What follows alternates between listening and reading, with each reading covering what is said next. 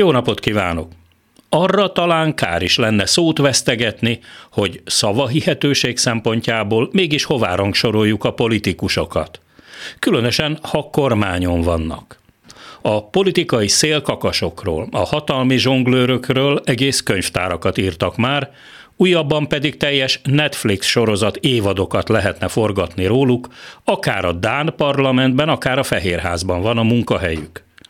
A politikai színváltók között válogatva mégis elsősorban a budapesti vár miniszterelnöki rezidenciájára küldeném a kaméleonokat, ott van még mit tanulniuk a színváltásról.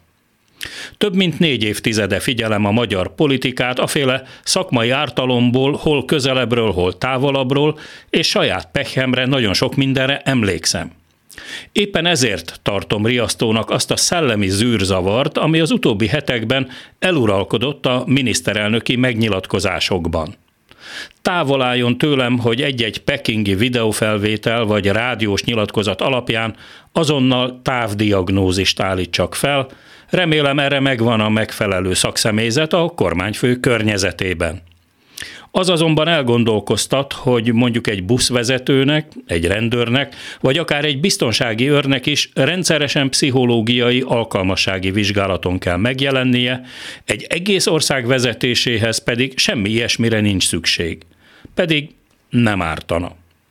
Mert hogy is van az, hogy egy miniszterelnök egy 27 perces rádióinterjúban egyszerre nevezi magát magunkfajta egyszerű vidéki legénynek, meg antikommunista diáklázadónak? A valóság ezzel szemben az, hogy az a bizonyos egyszerű vidéki legény napjainkra alig, hanem az ország leggazdagabb embere lett, legfeljebb a vagyonára egy másik egyszerű vidéki gázszerelő legény vigyáz.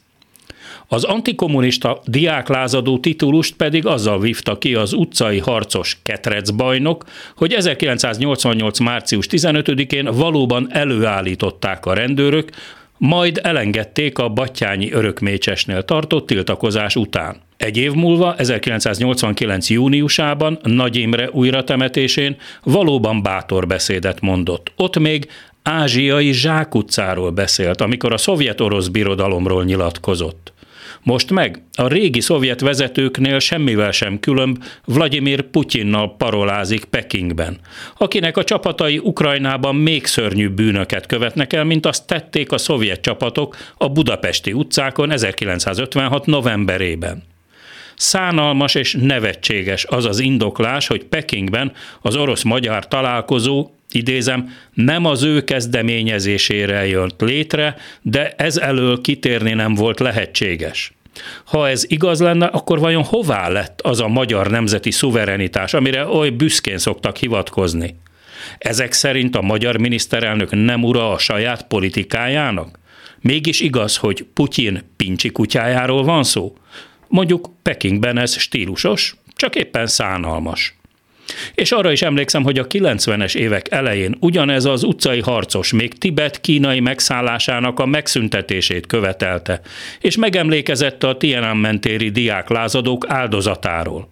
Változnak az idők, és változnak a nyilatkozatok is. És már csak az a kérdés, hogy vajon az ellopható milliárdok csábítóan édes illatán kívül ugyan mi vonzotta ismét Pekingbe ezt az egyszerű vidéki legényt.